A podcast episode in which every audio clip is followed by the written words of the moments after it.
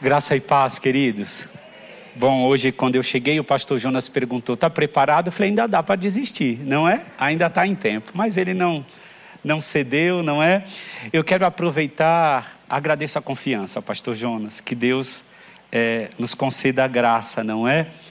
Para dar continuidade sempre e fazer valer a confiança que todo o corpo tem colocado em cada um de nós.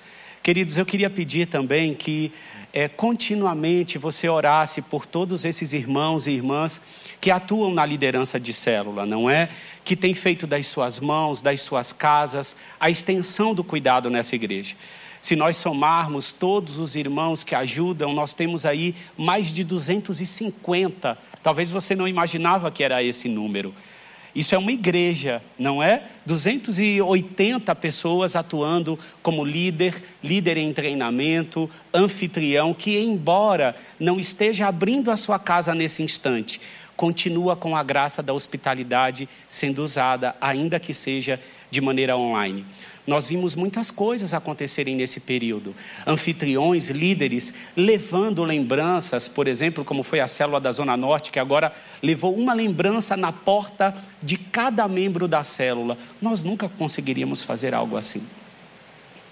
É, não apareceu aqui alguns outros líderes. Nós temos um casal, pastor Alex e Adriana, pastores que vieram do Rio de Janeiro, já estão como líderes em treinamento. Sandra, que é a líder em treinamento da Eunice, nós temos Anderson, Sara e tantos outros que não apareceram ali, em outra oportunidade, com certeza aparecerão. Mas orem, orem por eles. Amém? Bom, quando o pastor Jonas é, entrou em contato na quinta-feira, né, pastor? Dizendo assim: olha, eu acho que seria bom que você pregasse no domingo, não é? Depois que as pernas se recuperaram, né, da notícia é, você entra em uma trajetória de perguntar, Senhor, é, o que, que eu devo pregar, não é? Eu vislumbro tantos textos, o teu povo tem escutado palavras tão, é, tão sólidas dos pastores. O que o teu povo precisa escutar nesse dia, porque é isso que eu gostaria de falar. E no decorrer daquele mesmo dia veio na minha, no meu coração a palavra dependência mas ainda não era tão claro para mim. Eu pedi ao Senhor, Senhor, dependência como? Qual a, qual a forma? De que maneira?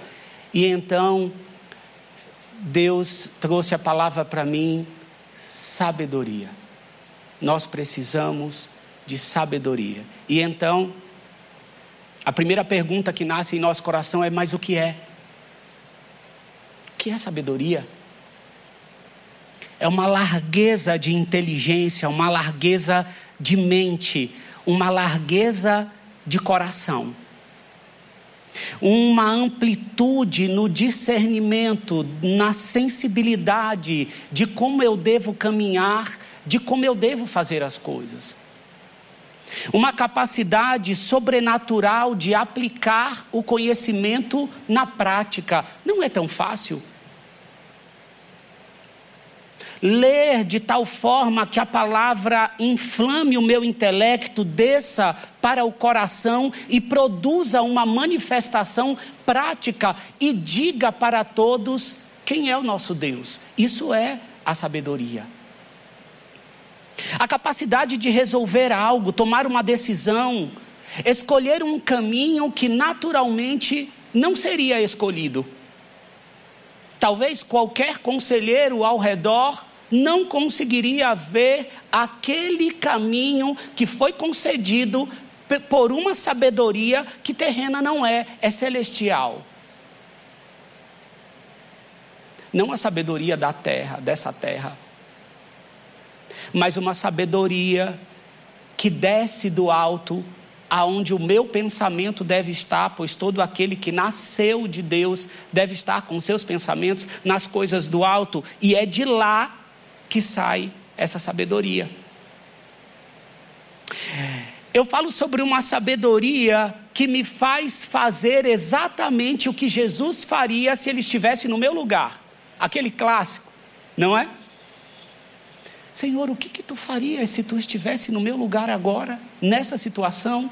Conta a história que uma igreja modificou de tamanha forma quando o pastor desafiou toda a igreja a, em qualquer situação daquele ano, perguntar: o que faria Jesus nessa situação? Isso é sabedoria. Agora, ser sal e luz, é isso que a Bíblia vai pedir para que todo discípulo de Jesus seja. Mas como eu faço para ser sal e luz diante de um mundo tão corrompido, da forma como está agora? Alguns vão dizer assim: não é possível mais colocar filho no mundo. Não dá para colocar. Cancela a possibilidade de gerar um filho, porque é impossível no mundo que está. Será? A palavra de Deus também vai dizer para os filhos para os pais não irarem os seus filhos, e em alguns momentos talvez você diga: como? Como que eu não vou irar?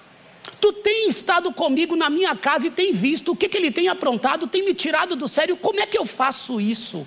Como é que eu pratico isso que escrito está? É possível.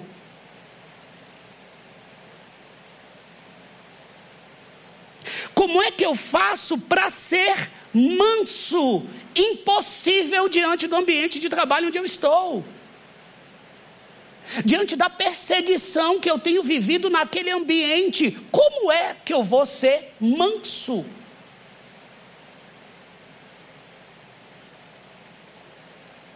E então, muitas vezes, o sangue italiano cabe como lugar perfeito para eu alocar a falta de mansidão. Sinto dizer que não cabe somente ao sangue italiano, cabe a outro tipo de sangue. Todo sangue que caiu, não é? Aonde que eu encontro isso?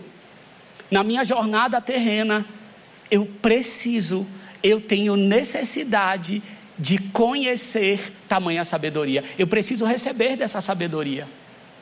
E ela do alto vem para que os meus frutos permaneçam, para que, o, para que ele cresça e eu diminua, para que, os meus, para que o meu legado seja construído, para que eu olhe para que eu olhe para trás e diga: valeu a pena cada ano que eu vivi. Eu não desperdicei nenhum dia da minha vida. Eu não desperdicei a minha vida. Bem-aventurado aquele que pode chegar nos seus últimos dias e olhar para trás e dizer assim: eu vivi bem.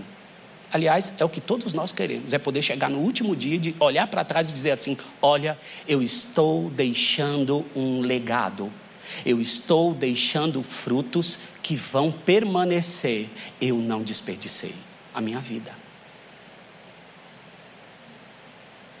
É por isso que o tema dessa ministração é onde está a sabedoria que precisamos. A base, eu quero meditar com vocês no texto que está em 1 Reis, capítulo 3, versículo do 1 ao 15. Do versículo 1 ao 15, nós vamos ler.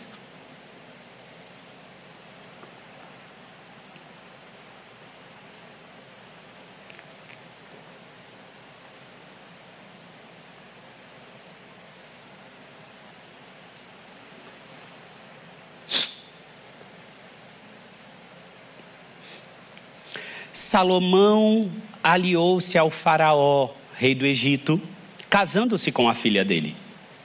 Ele a trouxe à cidade de Davi até terminar a construção do seu palácio e do templo do Senhor e do muro em torno de Jerusalém. O povo, porém, sacrificava nos lugares sagrados, pois ainda não tinha sido construído um templo em honra do nome do Senhor. Salomão amava o Senhor, pois andava de acordo com os decretos do seu pai Davi.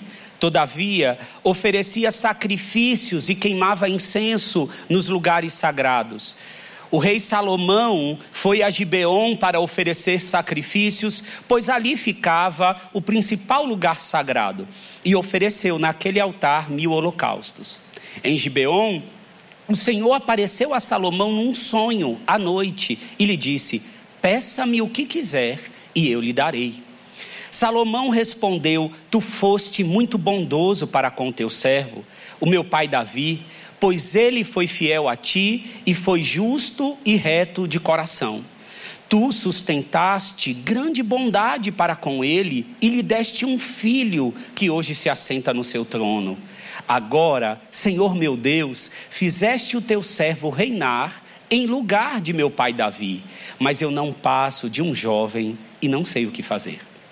Teu servo está aqui entre o povo que escolheste, um povo tão grande que nem se pode contar.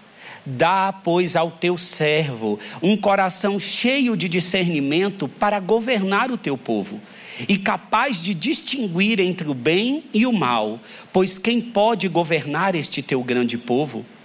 O pedido que Salomão fez agradou ao Senhor. Por isso Deus lhe disse: Já que você pediu isto, e não uma vida longa, nem riqueza, nem pediu a morte dos seus inimigos, mas discernimento para ministrar a justiça, farei o que você pediu. Eu lhe darei um coração sábio e capaz de discernir, de modo que nunca houve nem haverá ninguém como você.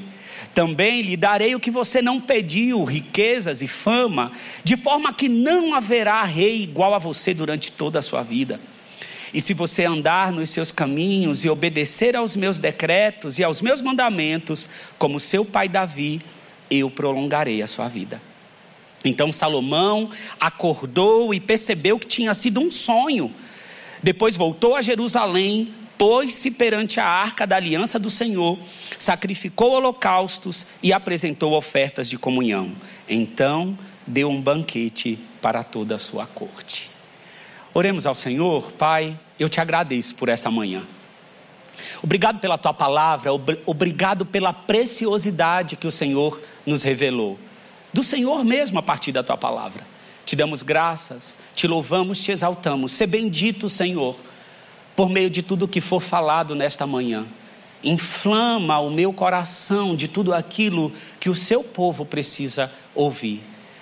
Seja bem-vindo. Tenhas liberdade, ó Pai, em tudo que for falado aqui. Essa é a minha oração, em nome de Jesus. Amém.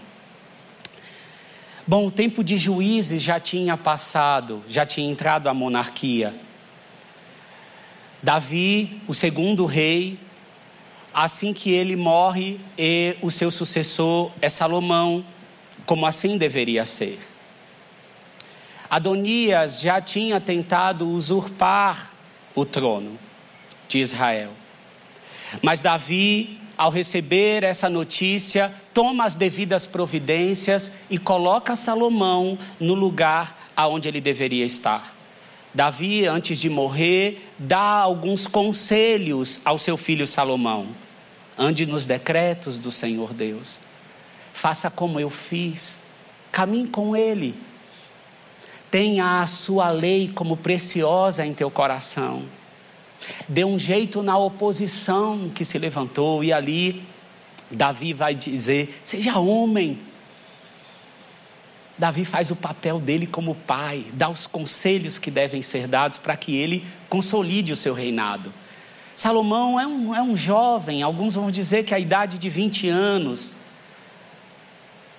Parece-me que tinha um, um, tanto uma falta de experiência, mas o seu pai faz questão de, em alguns momentos na fala, dizer: vá, siga com a sua sabedoria, siga com a sua prudência. No texto é possível ver que, de certa maneira, o pai reconhecia em Salomão, mesmo jovem, uma determinada sabedoria um determinado entendimento, um determinado discernimento, mas agora Salomão é, assume esse reinado. Casa com a filha de Faraó, era comum os casamentos reais terem interesses políticos, não é? Havia ali casamentos muitas vezes arranjados para que o poder fosse aumentado. Provavelmente aqui Salomão consolidou um pouco mais o seu reinado por meio daquilo que recebeu. Havia os sacrifícios sendo realizados em lugares sagrados, o templo ainda não, está, não tinha sido construído. Lugares sagrados eram lugares ali dispostos em, ao ar livre, muitas vezes em montanhas, em, em vales.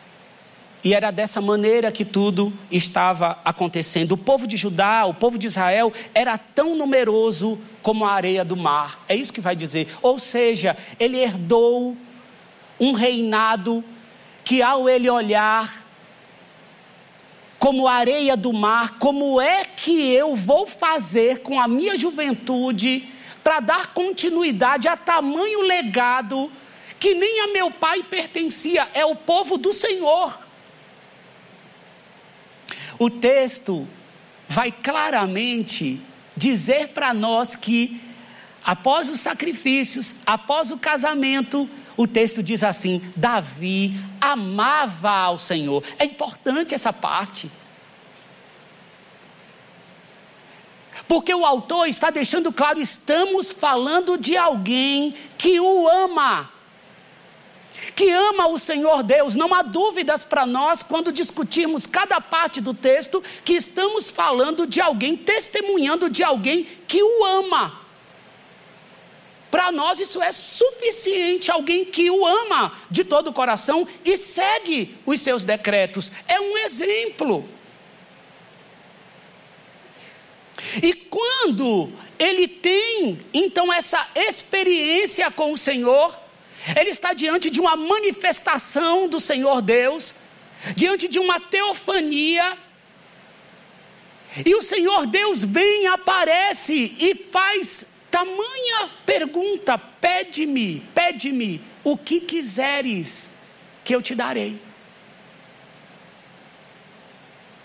Será que nós conseguimos ter a tamanha proporção de que também, todas as vezes que nós dobramos os nossos joelhos, nós estamos diante de um Deus que nós derramamos inúmeros pedidos, inúmeras súplicas, como se estivéssemos diante dessa pergunta, e, e, e a primeira questão que me vem à mente diante desse texto é: aquilo que eu peço ao Senhor revela a maturidade espiritual da minha jornada com Ele e com a Sua palavra. Os pedidos que eu faço revelam ao Criador quem eu sou. Não somente porque eu digo, porque Ele conhece a fonte de onde o pedido sai. Mas nesse instante, o Deus que sabe das palavras que sairão da minha boca antes mesmo que saia, quer escutar. É um Deus relacional. O Senhor mesmo havia separado Salomão, a descendência de Davi, para esse reinado. Mas o Senhor Deus chega diante dele, que ele mesmo separou, e diz: então pede aquilo que tu queres que eu te darei. Isso traz uma responsabilidade imensa, porque aquilo que eu peço a Deus em oração revela exatamente o grau de intimidade, de maturidade que eu tenho da minha caminhada com Ele. E nesse momento, Deus não diz, você precisa de sabedoria, Salomão. Você agora está no lugar que eu te coloquei, então você precisa de sabedoria para fazer tudo aquilo que é necessário fazer nesse reinado. Não, Deus não faz isso. Talvez a gente pensaria assim: diante de tamanha responsabilidade, é melhor já dizer o que ele tem que fazer. Não é verdade? Não vamos correr tamanho risco, não. Olha, olha o reinado, a que ponto chegou. Não vamos deixar a obra em risco. Melhor já dizer o que, que ele tem. É, encaminha aí, Deus. Encaminha aí. Não, não é isso. Deus, nesse instante, quer trazer à tona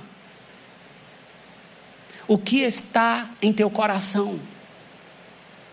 O que está em teu coração? Salomão, como os reis do Oriente Médio, poderia ter pedido, porque quando Deus responde a ele: Olha, porque tu não pediste vida longa, tu não pediste a morte dos teus inimigos, tu não pediste, tu não pediste riqueza, era comum os reis naquele tempo pedirem exatamente isso. Vida longa, riqueza e fama está dentro de um contexto, mas não é isso, foge do padrão. Os pedidos dele foge do padrão nesse instante e aí me faz lembrar que realmente Davi amava o Senhor. Era como, desculpa, Salomão amava o Senhor. É como se esse homem estivesse lá na frente, sentado diante do Sermão do Monte. Porque o pedido que ele traz é de alguém que aprendeu a orar com o Senhor. E percebemos o quanto Jesus é a expressão exata do ser de Deus. Porque se olharmos o que está para vir do coração de Salomão, eu me lembro do texto que está em Mateus 6, 19 ao 21, que vai dizer: Não acumulem para vocês tesouro na terra, onde a traça e a ferrugem destroem, onde os ladrões arrombam e furtam mas acumulem para vocês tesouros no céu, onde a traça e a ferrugem não destroem e onde os ladrões não arrombam nem furtam, pois onde estiver o seu tesouro, aí estará também o seu coração. Salomão amava a Deus, mas esse amor se materializava na oração. No pedido que saía do mais íntimo do seu coração. Quando nós lemos o que está escrito, quando os discípulos perguntaram como que eu devorar, olha, tu vai entrar no teu quarto, fecha a tua porta e você pede ao Pai em secreto e Ele vai te abençoar. O que que, o que, que Salomão está fazendo diante dessa teofania? Em secreto. Ele está trazendo as palavras do salmista, no Salmo 119, do versículo 7 ao 12: Eu te louvarei de coração sincero, quando aprender as tuas justas ordenanças. Obedecerei aos teus decretos, nunca me abandones. Como pode um jovem manter pura a sua conduta? Esse é o salmista, vivendo de acordo com a tua palavra. Eu te busco de todo o coração, não permitas que eu me desvie dos teus mandamentos, guardei no coração a tua palavra para não pecar contra ti, nem no que eu peço. Bendito seja, Senhor, ensina-me os teus decretos. Isso tudo está plantado em um coração que pede exatamente algo que parece-me com venha o teu reino e seja feita a tua vontade. Essa é a expressão. O que está por vir do coração de Salomão não se assemelha com o jovem rico. A tudo isso tenho obedecido. O que me falta ainda? O mestre responde: Se você quer ser perfeito, vá, venda os seus bens e dê o dinheiro aos pobres. Tu terás o tesouro no céu. Depois vem e siga-me. Você já sabe a resposta. O nosso coração revela a maturidade, o quão profundo eu já desci em minha jornada na relação com o Senhor. Determinados pedidos não são respondidos porque pedis e não recebeis porque pedis mal, para gastardes em vossos deleites. Não é também para os vossos deleites que Salomão vai pedir nesse instante. O que eu peço faz com que, em oração, faz com que é, é, eu lance, eu lance ao Senhor o que, que eu vislumbro para o meu futuro, quais são os meus interesses. Quem é que vai ser glorificado se Deus me atender nisso que eu estou pedindo? Quem é que vai ser glorificado? O que, que está escondido no meu coração? Ele não responde com um pedido. E eu quero ler com você nesse instante. Salomão não responde com um pedido a Deus. Nós conhecemos que Salomão pediu sabedoria, foi o homem, mais sábio, mas existem palavras antes do pedido de sabedoria. Vejamos, versículo 6: Salomão respondeu: Tu foste muito bondoso para com o teu servo, o meu pai Davi, pois ele foi fiel a ti, foi justo e reto de coração Tu sustentaste grande bondade para com ele e lhe deste um filho que hoje se assenta no seu trono. Agora, Senhor meu Deus, fizeste o teu servo reinar em lugar de meu pai. Percebe? Perceba que ele responde a Deus com uma verdadeira adoração. Ele diz assim: Senhor, deixa eu lembrar, deixa eu lembrar-te que caminho é que eu tenho percorrido eu conheço meu pai, caminhou com o Senhor. O Senhor foi tão bondoso para com ele, percebe? Pai nosso que estás nos céus, santificado seja o teu, o teu nome. Ele está engrandecendo aquilo que o Senhor tem feito até agora e dizendo assim: Olha, se eu estou sentado aqui, o Senhor está pedindo para eu é, dizer ao Senhor o que eu quero. E olha só o que o Senhor já tem feito, tu és bom, Senhor. Eu vi a caminhada do meu pai. E se eu estou aqui sentado para governar esse povo, é porque assim o Senhor quis. Agora, Senhor meu Deus, fizeste o teu servo reinar no lugar de meu pai Davi. Me lembra muito o Pai Nosso. É uma oração de quem diz: Venha o teu reino, seja feita a tua vontade. Ele acerta em cheio. E agora é importante saber por que, que acertou. Esse texto faz com que eu conheça o coração de Deus. Olha que preciosidade eu ver um texto aonde me mostra o que agrada o coração de Deus. Deus se revela por meio desse texto, porque eu tenho a frase: e o Senhor se agradou do que ele pediu. Eu conheço o que, que agrada o coração do Senhor, o qual eu sirvo. Dá, pois, ao teu servo um coração cheio de discernimento para governar o teu povo e capaz de distinguir entre o bem e o mal, pois quem pode governar este teu grande povo? Quem é que pode? Eu não posso, Senhor. Entenda que é da mente de alguém que sabe que foi Deus que colocou ele lá ele sabe que foi Deus, e mesmo assim ele diz: quem é que pode? Quem é que pode governar este povo que é teu e fazer com que o teu nome seja glorificado? Aliás, o que, que eu posso pedir que consiga alcançar? Isso. É curioso que Paulo vai dizer à igreja de Éfeso: portanto, não sejam insensatos, mas procurem compreender qual é a vontade do Senhor. Ora, o que é ser insensato? É ser tolo, desprovido de sabedoria, mas procurais compreender qual é a vontade do Senhor. Só tem uma forma de eu não me tornar insensato: compreender qual é a vontade do Senhor. E como é que eu compreendo a vontade do Senhor? Se esse pedido de Salomão não estiver transbordando constantemente no meu relacionamento com o Criador. Impossível. Paulo também ora aos crentes de Colosso. Olha só, Paulo não está orando por incrédulos. Paulo está orando pelos crentes, pela igreja. E ele ora assim: por essa razão, desde o dia em que o ouvimos, não deixamos de orar por vocês e de pedir que sejam cheios, cheios do pleno conhecimento da vontade de Deus, com toda a sabedoria e entendimento espiritual.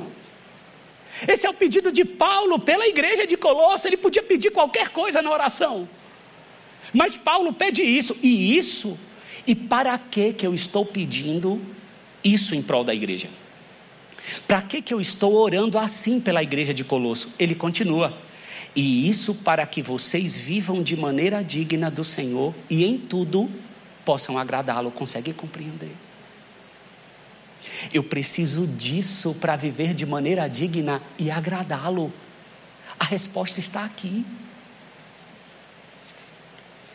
frutificando em toda boa obra, crescendo no conhecimento de Deus e sendo fortalecidos com todo o poder, de acordo com a força da sua glória, para que tenham toda perseverança e paciência com alegria, dando graças ao Pai que nos tornou dignos de participar da herança dos santos no reino da luz.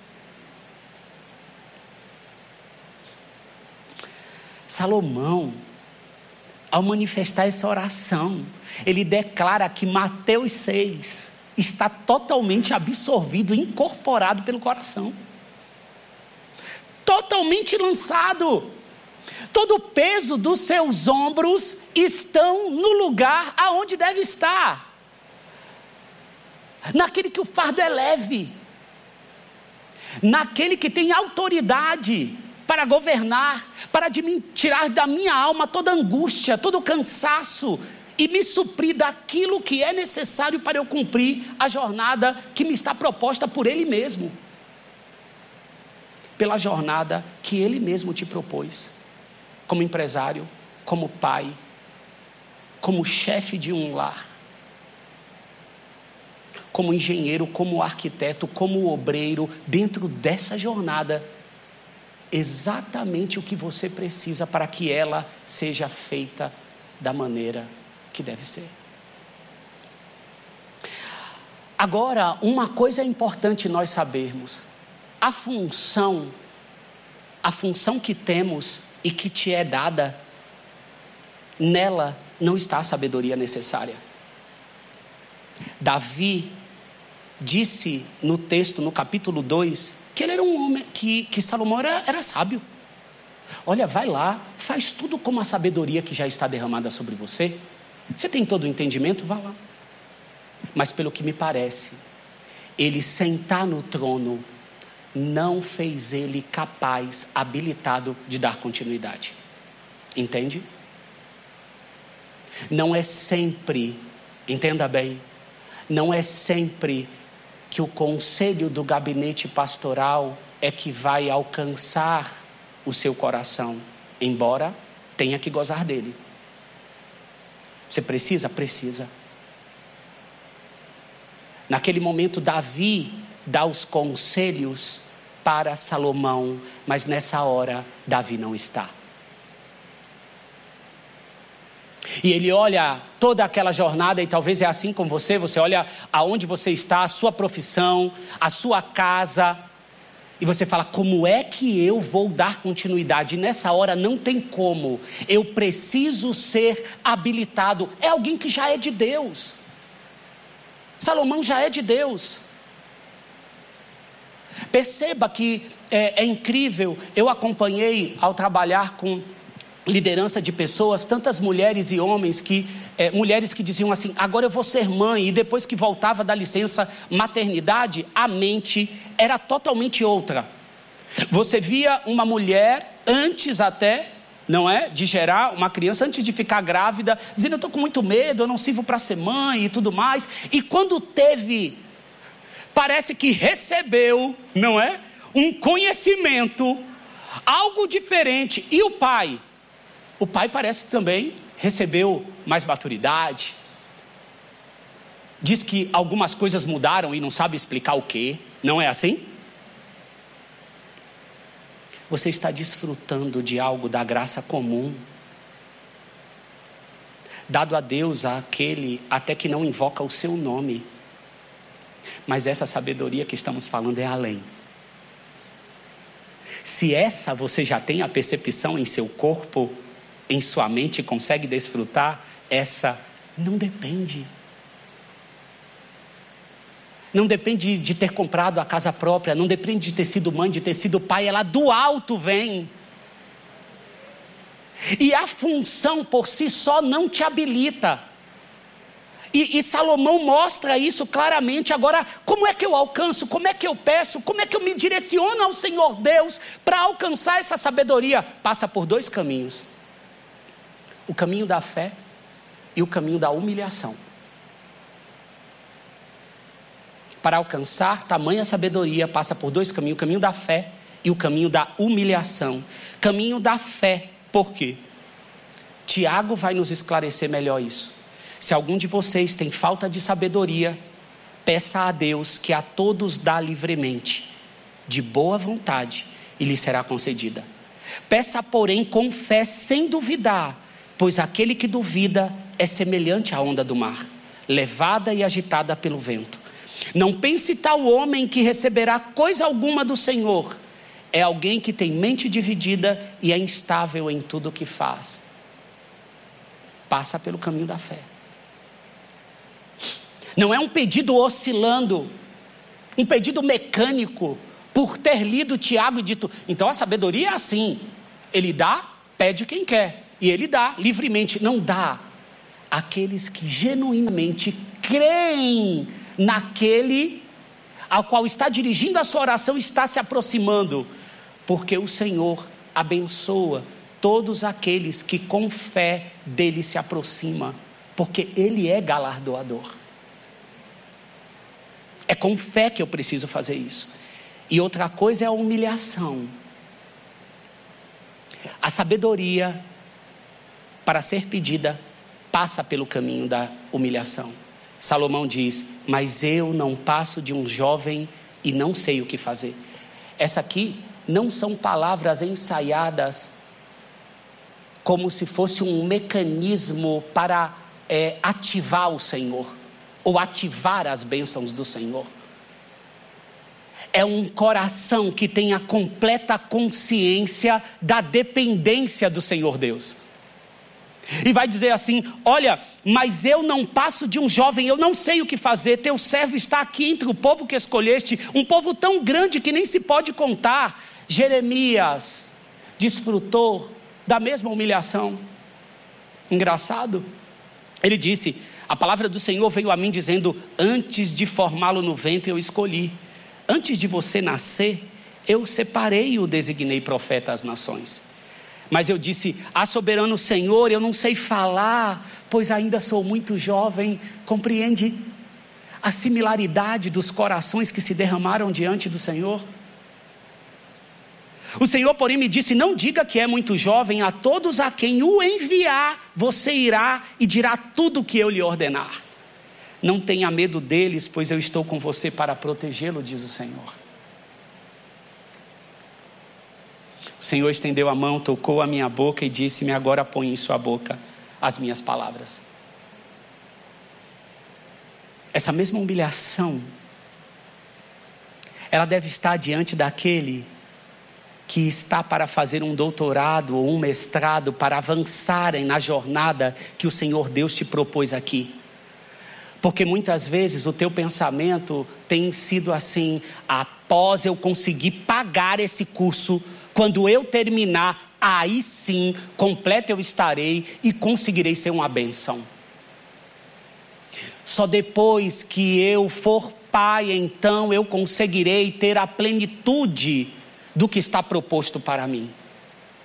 Não há uma humilhação genuína de que em tempos em tempos da sua jornada é necessário receber do alto a sabedoria, mas uma humilhação que reconhece que cada passo teu depende do Senhor. É Ele por meio de você.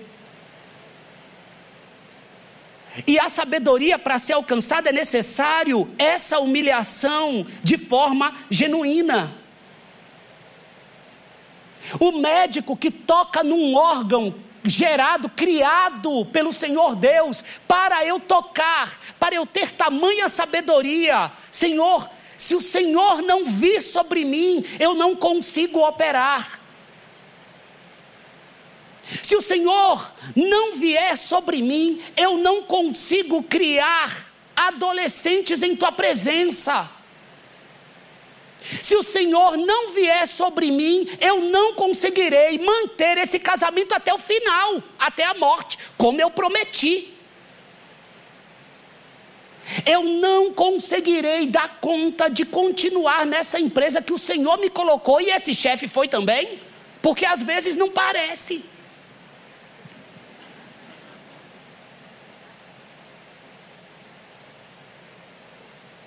E nós vamos ver na carta de 1 Pedro que a humilhação faz parte do pacote na vida do crente, não é? E que prazer, que prazer o Senhor tem quando nós somos humilhados ou sofremos por algo que fazemos. Então a sabedoria me dará condições de saber quando eu devo permanecer nessa empresa, nesse trabalho, nesse lugar, mesmo tendo esse grau de humilhação ou sofrimento, mas por algum motivo devo continuar aqui, devo permanecer.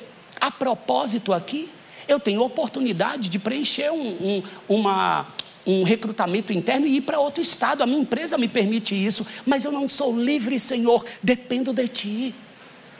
Responde-me de alguma maneira. Será que eu posso sair de onde eu estou e ir? Eu estou habilitado, Pai, porque a profissão tu me deste, eu sei fazer, mas aonde eu devo estar, em qual momento, quantos anos, são tantas perguntas. Quem é empresário, principalmente em pandemia, posso demitir, Senhor? Tem o João que está na linha de frente na fábrica, desde que começou, é o maior salário. Será que eu tenho que demitir ele agora? Senhor, tem família, caminhou comigo, eu não tenho mais condições, há algo que eu possa fazer ainda. E esse empresário clama, responde a Deus como Salomão respondeu. Sabe que o, o, todo trabalhador dele veio do Senhor. Embora Deus tenha dado os recursos para ele pagar o salário de cada um, ele sabe que ele é instrumento, como Salomão está diante de todo aquele povo, mas é o Senhor que está governando, é dele que precisa. Se eu demito, se eu contrato, é por tua direção, ó Senhor. É por tua direção. Eu preciso ter esse grau de humilhação genuíno, genuína.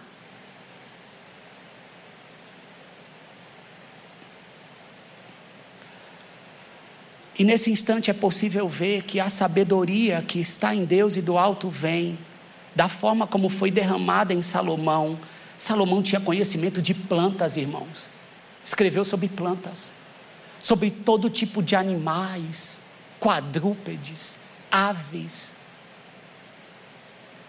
escreveu sobre relacionamentos, mais de 3 mil provérbios. Homens de todo o mundo vinham para ouvir a sabedoria de Salomão. A rainha de Sabá teve que admitir que o Senhor era responsável por aquela sabedoria. Tantos reis na época era comum buscar por sabedoria, sacrificar diante de divindades, buscando receber algo do céu, e nesse momento Deus escancara o seu poder diante de todo governar, fazendo com que inúmeras pessoas visitem e ouça de Salomão e de quem é que veio, de onde veio tamanha explosão em um único homem capaz de falar de tantos assuntos. E aí você percebe, tu opera você opera uma pessoa, você dá uma injeção numa pessoa, é de Deus que veio essa graça. Você consegue selecionar uma dieta para uma pessoa porque é nutricionista, é de Deus que veio a graça da descoberta. E é diante desse conhecimento que eu me dobro e digo: para nada eu sirvo se a tua graça, se a tua sabedoria não descer sobre mim. Tu és santo, Senhor. Tu és o meu Senhor.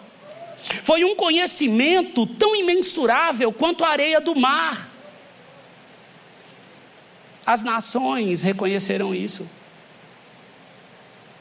Agora, a sabedoria, irmãos, quando ela desce sobre nós, ela é manifestada por obras. É importante nós lermos também as queridas palavras de Tiago. Quem é sábio e tem entendimento entre vocês, que o demonstre por seu bom procedimento, mediante obras praticadas com humildade que provém da sabedoria. Vou repetir isso aqui, vale a pena. Que o demonstre por seu bom procedimento, mediante obras praticadas com a humildade que provém da sabedoria. Quem era manso e humilde? Quem é que disse: Aprendei de mim, que sou manso e humilde? Me faz lembrar de alguém. Contudo, se vocês abrigam no coração inveja amarga e ambição egoísta, não se gloriem disso, nem neguem a verdade. Esse tipo de sabedoria não vem do céu, mas é terrena não é espiritual, é demoníaca. Pois onde há inveja e ambição egoísta, egoísta, aí há confusão e toda espécie de males. Talvez você ainda sofre com competitividade dentro do ambiente corporativo, como se você precisasse disso para ocupar o lugar que o próprio Criador faz com que você alcance por meio dos dons e talentos que Ele mesmo te agraciou. E deixa com que esse tipo de sabedoria comece a trazer algumas ações e práticas por meio da sua parte, que depois você tem que olhar e dizer: como eu estou desprovido, como eu estou insensato. Eu não estou procurando compreender qual é a vontade do Senhor. Eu preciso dessa sabedoria. Mas a sabedoria que vem do alto é antes pura, depois pacífica, amável, compreensiva, cheia de misericórdia e de bons frutos, imparcial e sincera. O fruto da justiça semeia-se em paz para os pacificadores. Essa sabedoria é a que vem do alto. Ela é vista, ela pode ser vista. Salomão, após ter recebido, você já sabe a história das duas prostitutas, não é? Que vem e diz: é, é filho meu. A outra não. É, ela dormiu, passou por cima e agora está dizendo que é dela. Então vamos cortar no meio. A decisão do jeito certo que aflora o sentimento, porque a, a, o, que, o que Salomão tinha na mente dele é que o sentimento materno pularia nas entranhas daquela que gerou. Queridos, para dar tamanha sabedoria assim, só o Senhor. Para gerir a tua empresa, para seguir a tua jornada, para seguir tua profissão, fazendo com que o nome dele seja glorificado, é necessário. E agora eu quero caminhar para o final dizendo a você que, ao você receber dessa sabedoria, quando você pedir passando pelo caminho da fé e da humilhação, a primeira coisa que vai acontecer no teu coração, o primeiro presente que virá é uma fome e uma sede maior pela presença de Deus. Você vai conseguir declarar as palavras de como a corça anseia por água, assim é, sou eu ansiando pela sua presença, de uma forma maior como se as palavras do Evangelho tivessem saltados dentro do teu coração e dentro da tua mente. Você não consegue explicar. É uma fome e uma sede por ouvir mais Jesus. Você vai conseguir ler as palavras relacionadas a Marta e Maria de uma outra maneira. Eu sei porque que Maria se lançou aos teus pés e começou a ouvir o teu conhecimento. Eu entendi. Entendi por que, que ela se lança. Não há mais briga, tamanha briga para fazer devocional, porque a fome que está em mim é maior. Eu te quero, eu te preciso. O sal, a gente vai começar a entender as palavras do livro de Salmos, Salmos 19, do 7 ao 11. A lei do Senhor é perfeita e revigora a alma, o amor pela palavra. Os testemunhos do Senhor são dignos de confiança e tornam sábios experientes. Os preceitos do Senhor são justos e dão alegria ao coração. Os mandamentos do Senhor são límpidos e trazem luz aos olhos. O temor do Senhor é puro e dura para sempre. As ordenanças do Senhor são verdadeiras, são todas elas justas, são mais desejáveis do que o ouro. Será?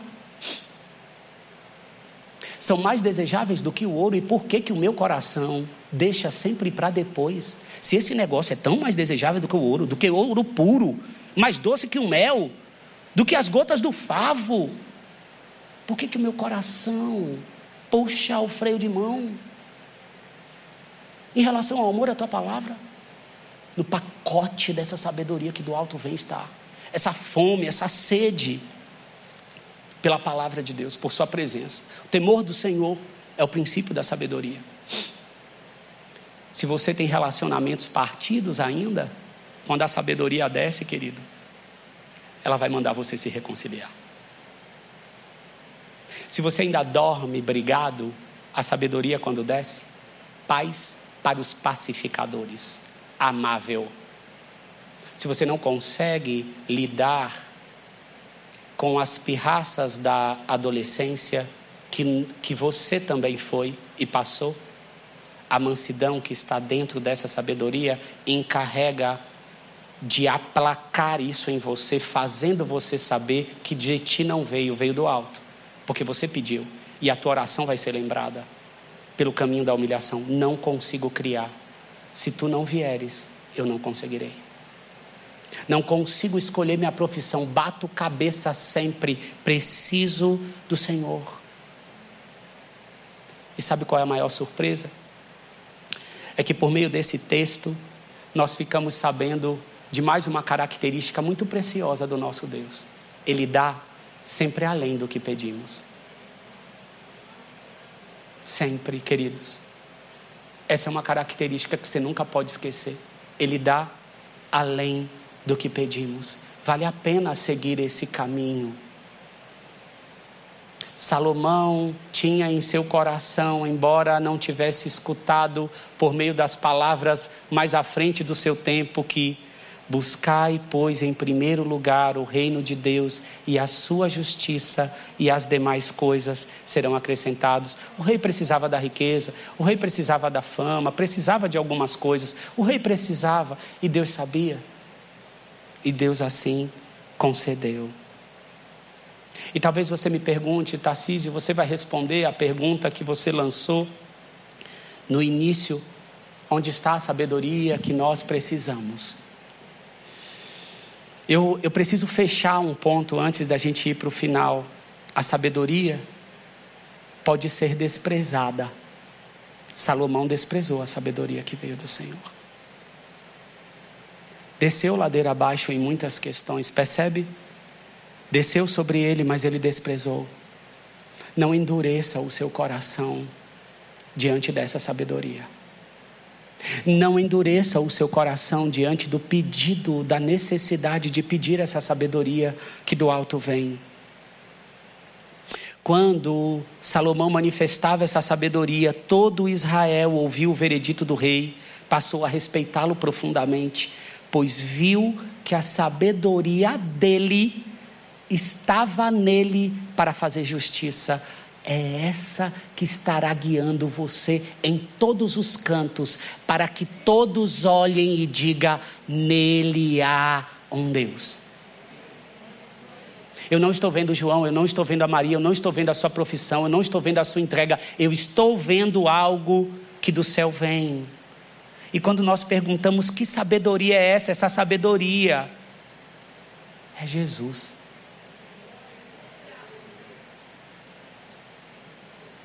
Essa sabedoria está em Jesus. Essa sabedoria vem do anseio pela presença de Jesus.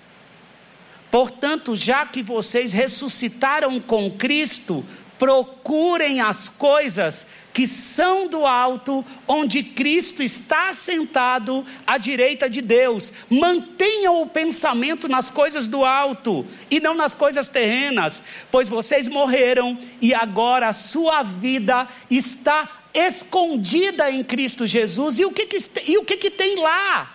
Paulo responde: esforço-me para que eles sejam fortalecidos em seus corações estejam unidos em amor e alcancem toda a riqueza do pleno entendimento, a fim de conhecerem plenamente o ministério de Deus, a saber, Cristo. Nele estão escondidos todos os tesouros da sabedoria e do conhecimento. Você quer sabedoria? Ela está em Jesus. Queridos, você pode aplaudir o Senhor Deus nesse instante. Queridos, vale a pena buscar dessa sabedoria. Eu vou pedir para nesse instante nós cantarmos. Será que a gente pode cantar? Mas antes disso, enquanto os músicos, eu vou pedir para o pastor Jonas orar. Paulo orou para que a igreja fosse alcançada, então é possível eu interceder também para que essa sabedoria e esse entendimento desça sobre a igreja e desça sobre outros. Então vou pedir para que o pastor Jonas ore por nós. Queridos, nós precisamos disso, amém? Que Deus te abençoe, viu? Que Deus derrame graça sobre você.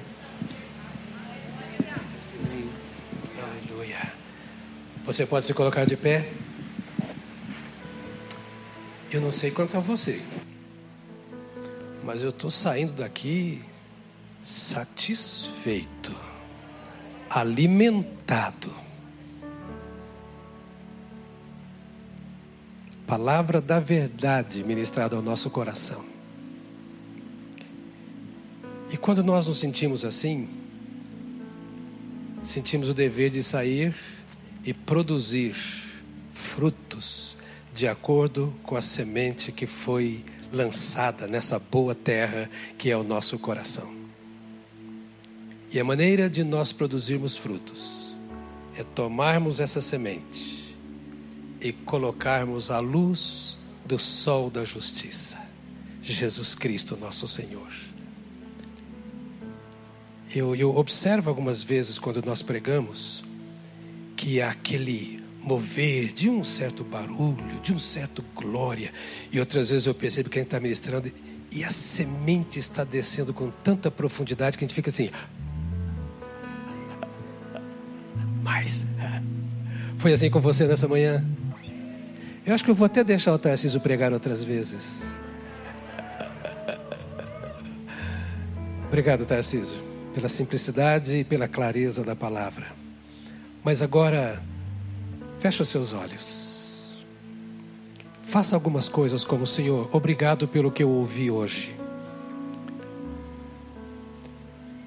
Porque é uma palavra que tu deste ao nosso coração para com ela confrontarmos a tantas coisas que estão aí fora. A tua palavra é a palavra da verdade. Ore ao Senhor agora e peça, Senhor, me ajude a cultivar essa semente, a dar espaço ao Teu Espírito Santo para que essa semente seja regada no meu interior, a transformar esta palavra em verdade na minha vida, para que ela suplante todas as outras pseudo-verdades que muitas vezes o mundo e as circunstâncias, o inimigo tem tentado lançar em meu coração. E dá-me esta verdade, esta sabedoria, esse poder. Pai, nós estamos hoje assim à mesa contigo, recebendo o pão que tu nos deste, recebendo de ti a graça, a sabedoria e a força que vem da tua bendita palavra. Te damos graças por Jesus Cristo, a sabedoria de Deus e o poder de Deus que habita em nós. Por esta pessoa bendita, que não é apenas uma palavra de sabedoria, mas é a sabedoria em palavra. Nós te rogamos, ó Deus bendito, como tua igreja, nós que aqui estamos, e todos aqueles que estão conosco nesta hora, cultuando ao Senhor em seus lares ou em qualquer lugar nós te rogamos que esta semente produza muito, muito, muito, muito para a tua glória e para o teu louvor. Nós nos humilhamos diante da tua palavra e nós abrimos o espaço para que tudo aquilo que esta palavra trouxe nessa manhã e ainda não há em nosso coração, que nos seja dada pela tua misericórdia, para que nós sejamos a tua palavra ambulante, caminhante na face da terra.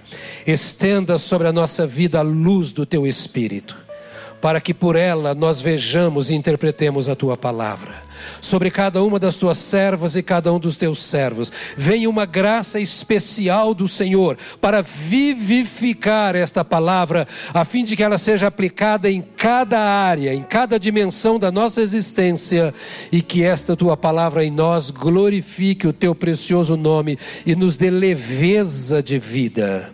Ó Senhor, ensina-nos a beber da fonte. Ensina-nos a ter esta sabedoria que vem do alto. Ensina-nos a olhar para cima na posição em que nós nos encontramos em qualquer lugar da sociedade e que essa sabedoria possa ser vista como ela era vista na vida de Salomão.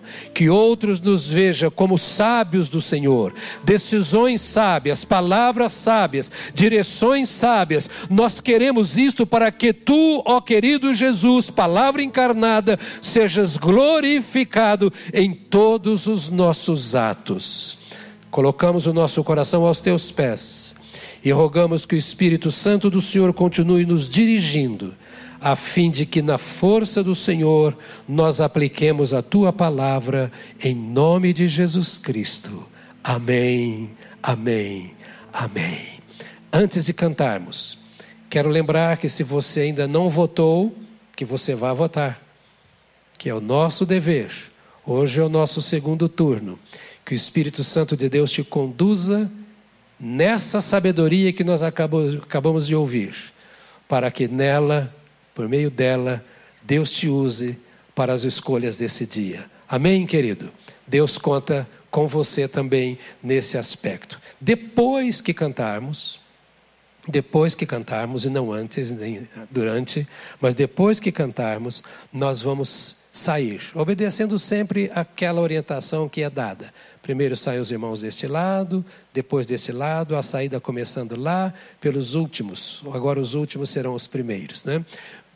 Feliz por ter você aqui, que Deus te abençoe nessa semana, que seja uma semana gloriosa na sabedoria do Senhor. Amém?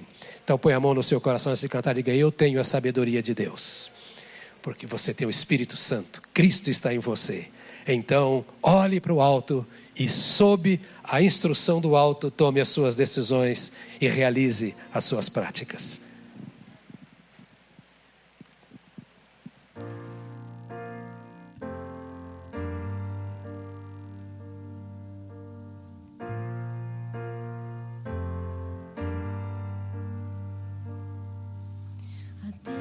Já estremeceu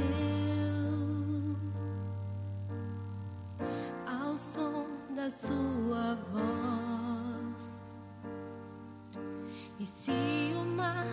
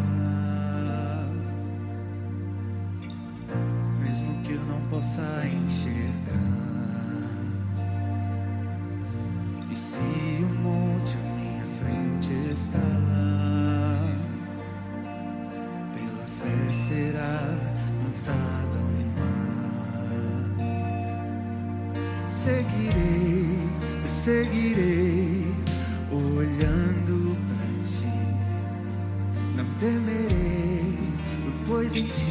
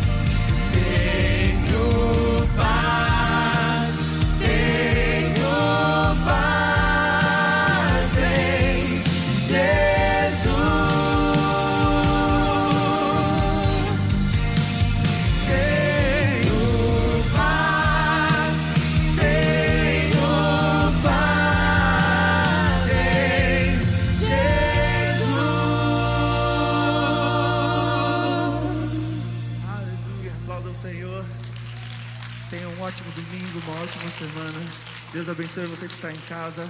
Nos vemos nos próximos cultos. Venha também durante os cultos da semana. Se inscreve no canal do IBP Music. Tem que fazer né, certinho, né, pastor? Se inscreve no canal do IBP Music. Logo mais o nosso álbum vai estar saindo. Então acompanhe. Deus abençoe. Boa semana. Fique atento à nossa programação semanal dos cultos online no canal do YouTube e presencial. Na terça, temos o culto de cura e libertação às 20 horas. Na quarta, temos o culto de mulheres às 14 horas. Na quinta, culto de oração, apenas online. Na sexta, é dia do Up. No sábado, temos uma programação dupla. Às 16 horas, acontece o culto do Radical Team e às 19 horas, do Canal Jovem. No domingo, temos o culto de celebração, às 8 horas, apenas presencial. Às 10h30, às 17 e às 19h30, presencial e online. Faça sua inscrição no site ou no app da Batista do Povo para os cultos presenciais e vamos ser simplesmente igreja.